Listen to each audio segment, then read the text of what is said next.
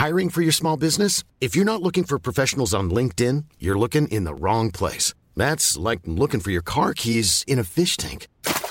LinkedIn helps you hire professionals you can't find anywhere else, even those who aren't actively searching for a new job but might be open to the perfect role. In a given month, over 70% of LinkedIn users don't even visit other leading job sites. So start looking in the right place. With LinkedIn, you can hire professionals like a professional. Post your free job on linkedin.com slash people today.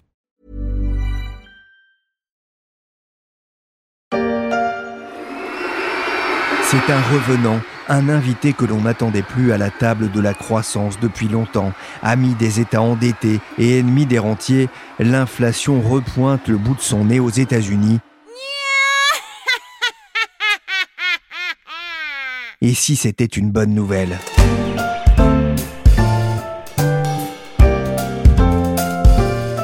Vous écoutez La Story, le podcast d'actualité des échos, et on va se demander ce que signifie ce début de réveil de l'inflation. C'était une promesse faite aux Américains. Ce qu'on s'apprête à faire est fort et nécessaire. Il faut commencer dès aujourd'hui. Le 11 mars dernier, comme on l'entend ici sur LCI, Joe Biden a présenté son plan de relance, 1900 milliards de dollars, environ deux fois et demi celui lancé par l'Union européenne et équivalent à près de huit fois le budget de l'État français.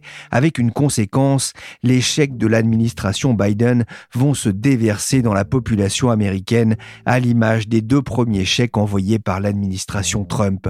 Fort de ce soutien sans précédent, mais aussi d'une campagne de vaccination rapide, la Banque centrale américaine a revu en hausse ses prévisions de croissance pour 2021 et 2022. Elle sera de 6,5% cette année contre une prévision de 4,2% en décembre. Cette manne a eu déjà deux conséquences. Soutenir fortement la consommation et pousser la hausse des cours de bourse aux États-Unis, mais elle soulève une autre question. L'argent déversé sur l'économie américaine va-t-il réveiller l'hydre inflationniste Bonjour Guillaume de Calignon. Bonjour Pierrick. Vous êtes journaliste au service France des échos en charge des questions de conjoncture économique. D'abord, quand on parle d'inflation aux États-Unis, de quoi parle-t-on aujourd'hui? Alors par abus de langage, quand on parle d'inflation, on parle en fait de l'indice des prix à la consommation, que ce soit aux États-Unis ou en France. En fait, les instituts nationaux de statistiques envoient à travers les pays des milliers d'enquêteurs tous les mois qui relèvent les prix dans les magasins, sur Internet aussi, des biens et des services que les gens achètent. Et ils en sortent un indice qui est calculé donc tous les mois. Et aux États-Unis, cet indice des prix à la consommation a grimpé en février de 1,7% sur un an. Donc ça veut dire que le panier que la ménagère américaine achetait pour 100 dollars en février 2020 vaut donc 101,7 dollars un an plus tard. Alors pourquoi est-ce que l'inflation repart aux États-Unis? Alors on ne peut pas vraiment dire qu'elle reparte, en tout cas elle ne repart pas fortement. Disons plutôt que les investisseurs s'inquiètent d'un prochain retour de l'inflation. Pourquoi? Eh bien parce que pour atténuer les effets de la crise, les pays du monde entier, mais plus particulièrement les États-Unis, ont dépensé énormément d'argent public. C'est un peu le quoi qu'il en coûte d'Emmanuel Macron en France. Le chômage partiel, les aides aux entreprises, tout ça. Et finalement,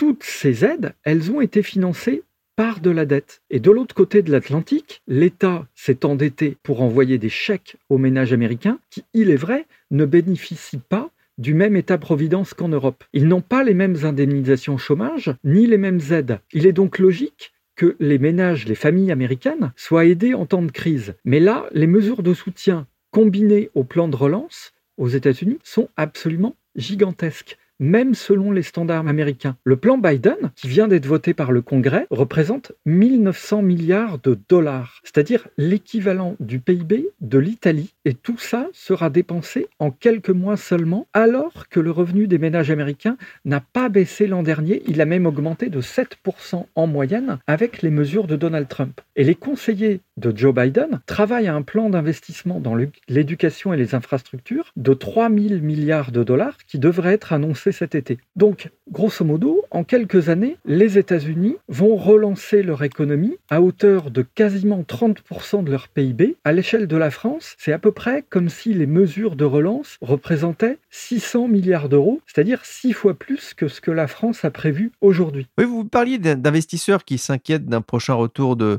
de l'inflation. On voit que c'est assez éloigné, mais que craignent exactement les marchés? Alors, ils ont peur que l'inflation revienne parce que la hausse des prix rognera la valeur de leurs actifs. Pour l'instant, cette crainte reste contenue parce que si les taux à 10 ans des emprunts américains ont grimpé c'est aussi parce que les investisseurs anticipent le retour de la croissance, pas seulement de l'inflation. Mais c'est vrai, cette peur, elle existe. D'autant que la Fed, la Banque centrale américaine, et la secrétaire d'État au Trésor, Janet Yellen, ont déjà indiqué depuis l'été dernier leur intention de laisser repartir un peu l'inflation. Alors personne ne sait jusqu'où elle va aller. Mais il est probable que si l'inflation dépasse quelque peu la barre des 2% par an, les autorités américaines s'en réjouiront, elles s'en accommoderont. Tout simplement parce que depuis 20 ans, les politiques économiques ont été plutôt désinflationniste que inflationniste. En bref, on pourrait dire que le monde a manqué d'inflation ces dernières années et que l'Amérique, très endettée, est en train de se dire que bah, ce ne serait pas si mal pour elle qu'il y ait un peu plus d'inflation qu'avant. Avec tout de même une limite, c'est qu'il n'est pas certain que les salaires puissent augmenter beaucoup dans un contexte d'économie mondialisée où finalement les travailleurs de la planète entière sont en concurrence. L'inflation, c'est une des façons de renier la dette accumulée par les États. On en parlait avec vous, Guillaume, dans un précédent podcast La Story. C'est dire si cela enlèverait un peu de poids aussi à certains États européens très endettés.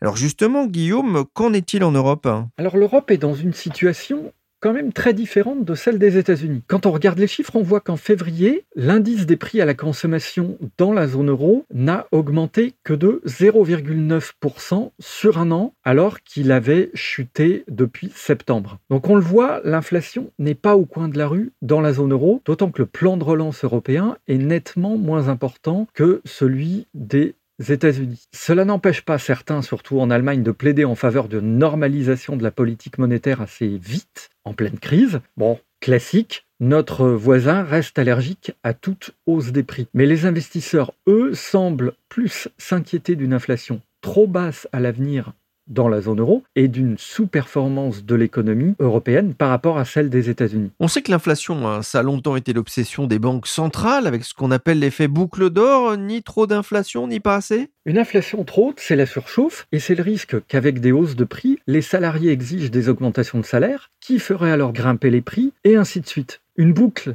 inflationniste, on l'appelle comme ça, peut alors se mettre en place. Si l'inflation s'emballe, alors les décisions d'investissement des entreprises sont plus compliquées à prendre, les épargnants peuvent être tentés d'exiger de meilleurs rendements pour leur placement, et donc il n'est pas toujours facile d'en sortir. D'un autre côté, une inflation trop basse, et même qui peut être négative, c'est un risque dans le sens inverse.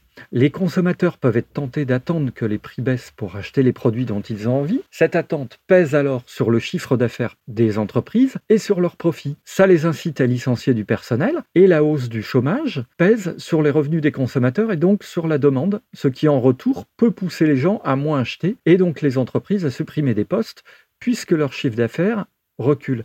Et là, c'est la boucle déflationniste qui se met en place. C'est un cercle vicieux dont il est encore plus difficile de sortir, car il faut changer les anticipations des gens. Bref, on pourrait dire qu'un banquier central, c'est un peu comme un paysan. L'agriculteur veut bien un peu de pluie, mais pas trop, sans quoi ses récoltes seront mauvaises, ni pas assez, parce que la sécheresse ne sera pas bonne pour les céréales non plus. Le banquier central, c'est pareil. C'est un fermier qui regarde l'inflation plutôt que la couleur du ciel le matin. On constate quand même un rebond du prix euh, du pétrole, de certaines matières premières, y compris euh, agricoles, on en a parlé dans, dans la story. Ça représente un risque pour des entreprises parfois diminuées par la crise sanitaire? Ça, c'est l'autre conséquence du Covid. A priori, le virus qui nous pourrit la vie depuis un an fragilise les entreprises. On craint des faillites, et donc du chômage. Le Covid-19, c'est donc plutôt un virus déflationniste au départ. Sauf que, en effet, dans certains secteurs, le virus peut aussi détruire des capacités de production. Des gens peuvent être malades et ne pas pouvoir se rendre au travail aussi. Parallèlement, beaucoup de consommateurs ayant épargné, il peut y avoir, ça et là, des hausses de prix dans certains secteurs. Tout le monde voudra aller en vacances cet été, donc le prix de l'avion pourrait bien augmenter. A priori, les hausses des prix des matières premières sont tout de même liées à des anticipations de reprise économique. Mais c'est vrai, dans certains cas, il peut y avoir des pénuries. Et c'est sûr que les entreprises qui seront touchées pourront souffrir, que ce soit dans l'agroalimentaire ou la chimie ou d'autres secteurs, parce que leurs marges vont baisser sans qu'elles soient certaines, les entreprises, de pouvoir faire passer les hausses de coûts dans leur prix de vente. Un dernier mot, Guillaume, pour conclure. L'inflation, euh, vous le laissiez entendre tout à l'heure, c'est aussi le cauchemar des rentiers? L'inflation rogne la valeur des actifs financiers petit à petit. Pourrait-on dire, pour paraphraser l'économiste britannique John Maynard Keynes, c'est un peu l'euthanasie des rentiers? Alors certes, on pourrait se dire aussi que ce n'est pas un mal, puisque en fait, c'est une forme de redistribution, car le salarié devrait en profiter puisqu'il voit son salaire augmenter, le rentier, lui, sera touché. Mais en fait, c'est aussi et d'abord la classe moyenne qui va être affectée via ces économies investies. Et là, il faut quand même se rappeler que nous vivons, nous occidentaux, dans des sociétés de classe moyenne.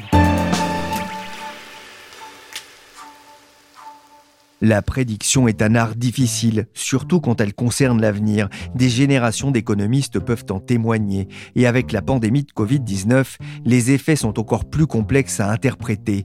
Pour autant, les marchés financiers ne se privent pas de le faire et leur message est assez clair, l'inflation revient.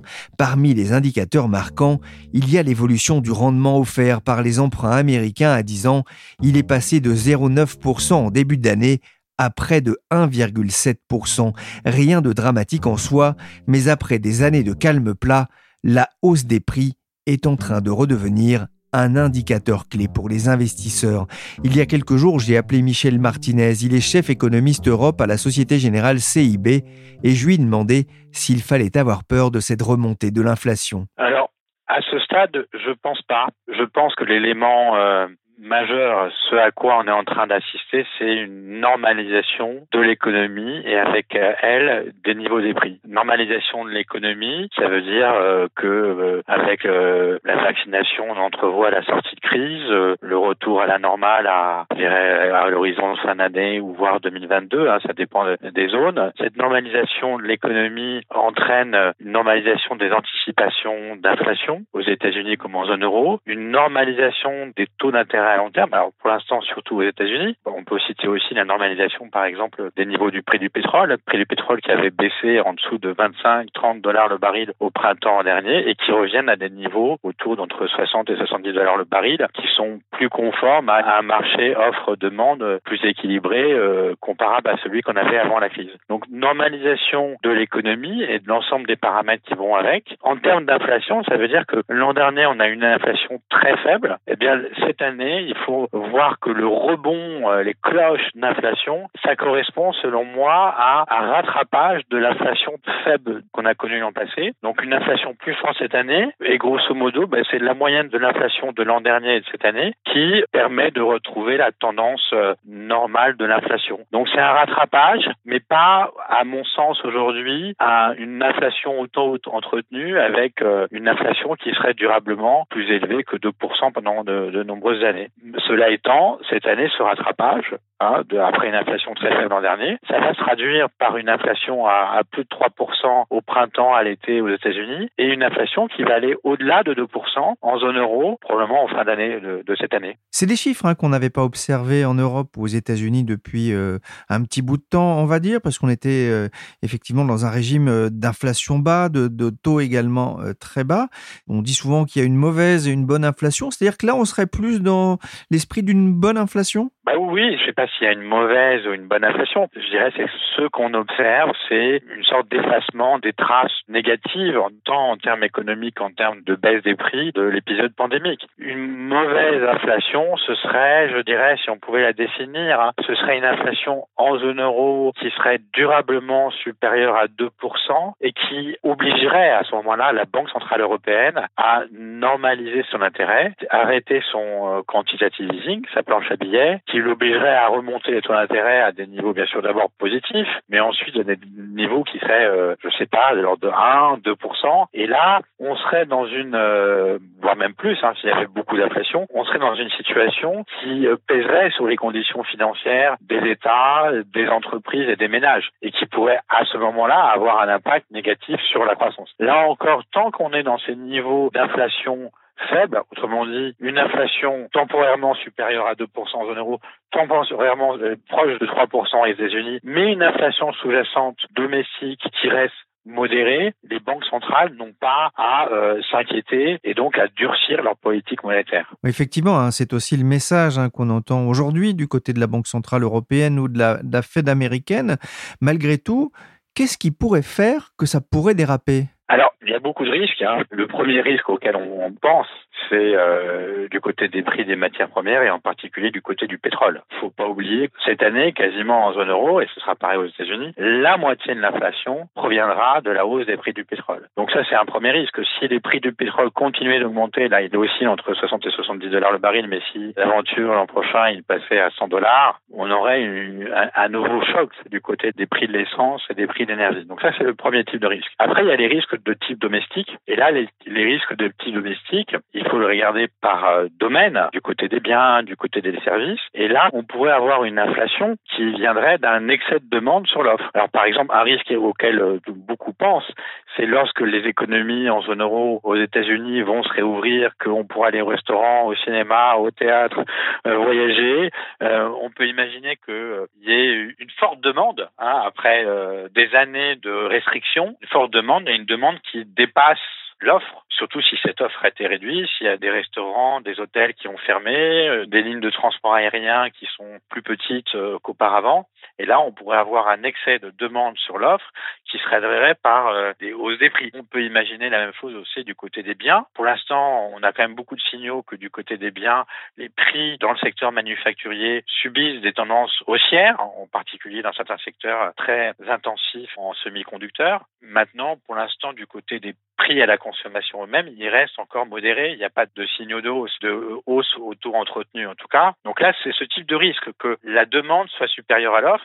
Il y a une raison évidente qui permet de penser que ce risque pourrait se matérialiser. C'est nous, c'est pas notre scénario, hein, mais une raison évidente, c'est le fait que les revenus des ménages en 2020 et ce sera probablement le cas en 2021 ont été supérieurs, nettement supérieurs à la consommation, que les ménages en moyenne ont pu accumuler l'épargne et que cette épargne excédentaire le jour où on réouvre l'économie, aura envie de se, se, déverser et pourra euh, créer, comme je le disais, cet excès de demande sur l'offre. Après, il y a ce qui nous fait aujourd'hui penser que ce risque est limité, c'est que les politiques publiques ont plutôt permis de limiter l'impact négatif sur le secteur productif. On pense par exemple en zone euro, en France, aux, mesures spéciales qui concernent ces secteurs, qui permettent de maintenir à flot ces activités et de limiter la casse. Donc on peut imaginer que lorsque l'économie va se réouvrir, ben, il y a eu peu de destruction de ce type d'activité, restaurants, hôtels, théâtres et compagnie, et que donc l'offre pourra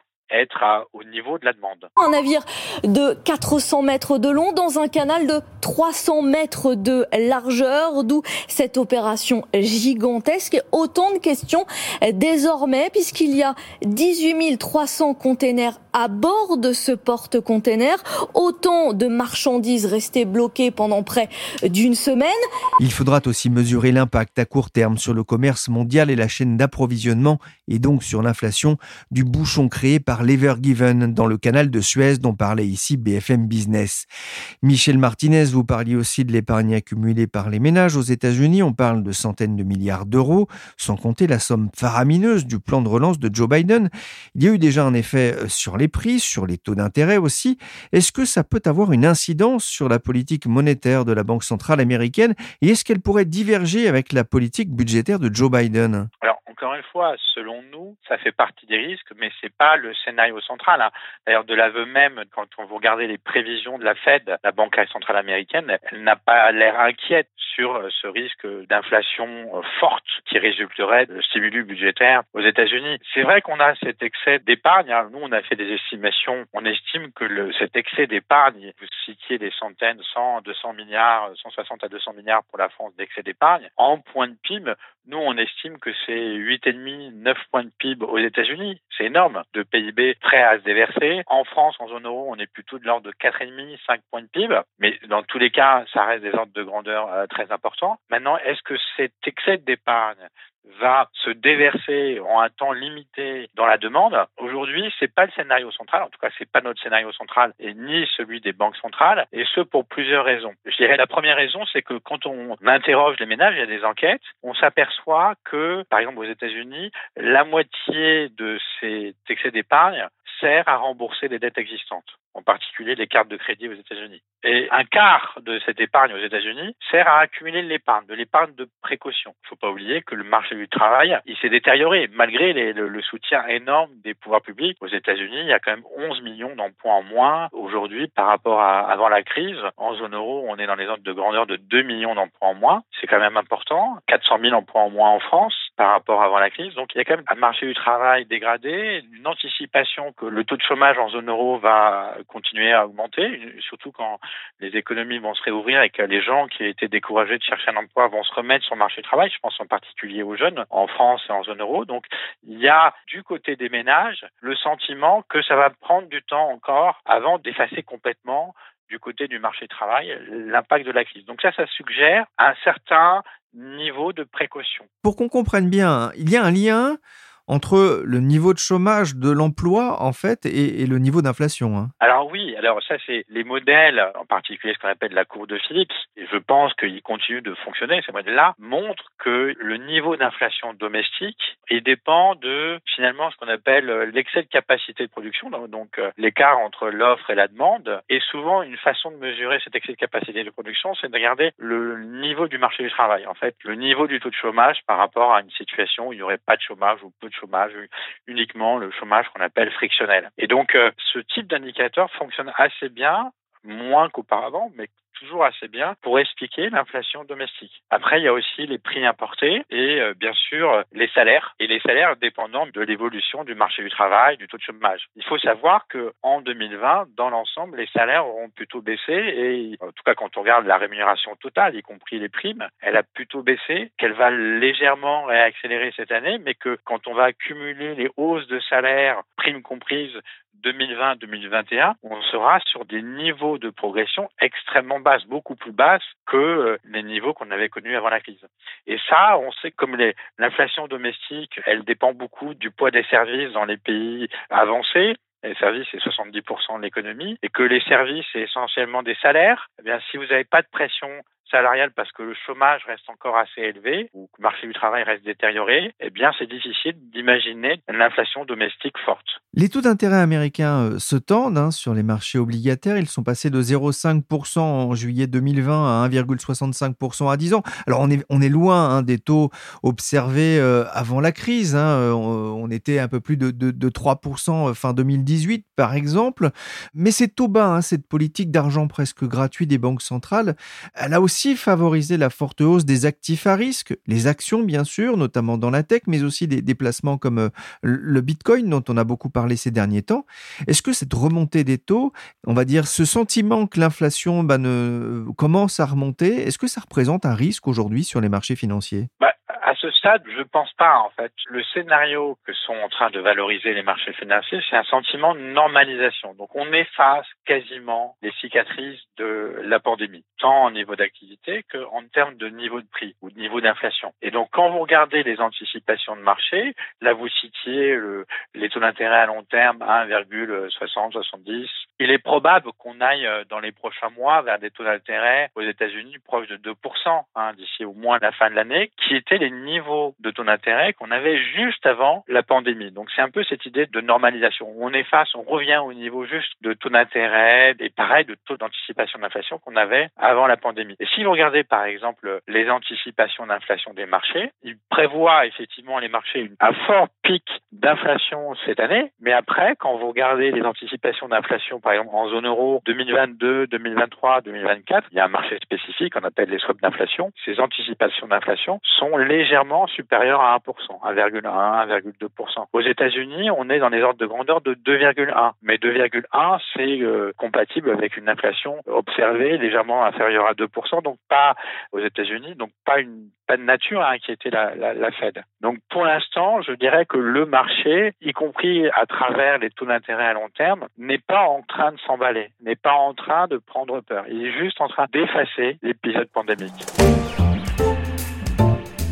Merci Michel Martinez à la Société Générale. Merci Guillaume de Calignon aux échos. Cette émission a été réalisée par Willy Gann, chargé de production et d'édition Michel Varnet. La story, le podcast d'actualité des échos, est disponible sur toutes les plateformes de téléchargement et de streaming de podcasts. Et pour retrouver nos articles et nos analyses sur la croissance, l'inflation ou le chômage, rendez-vous sur leséchos.fr.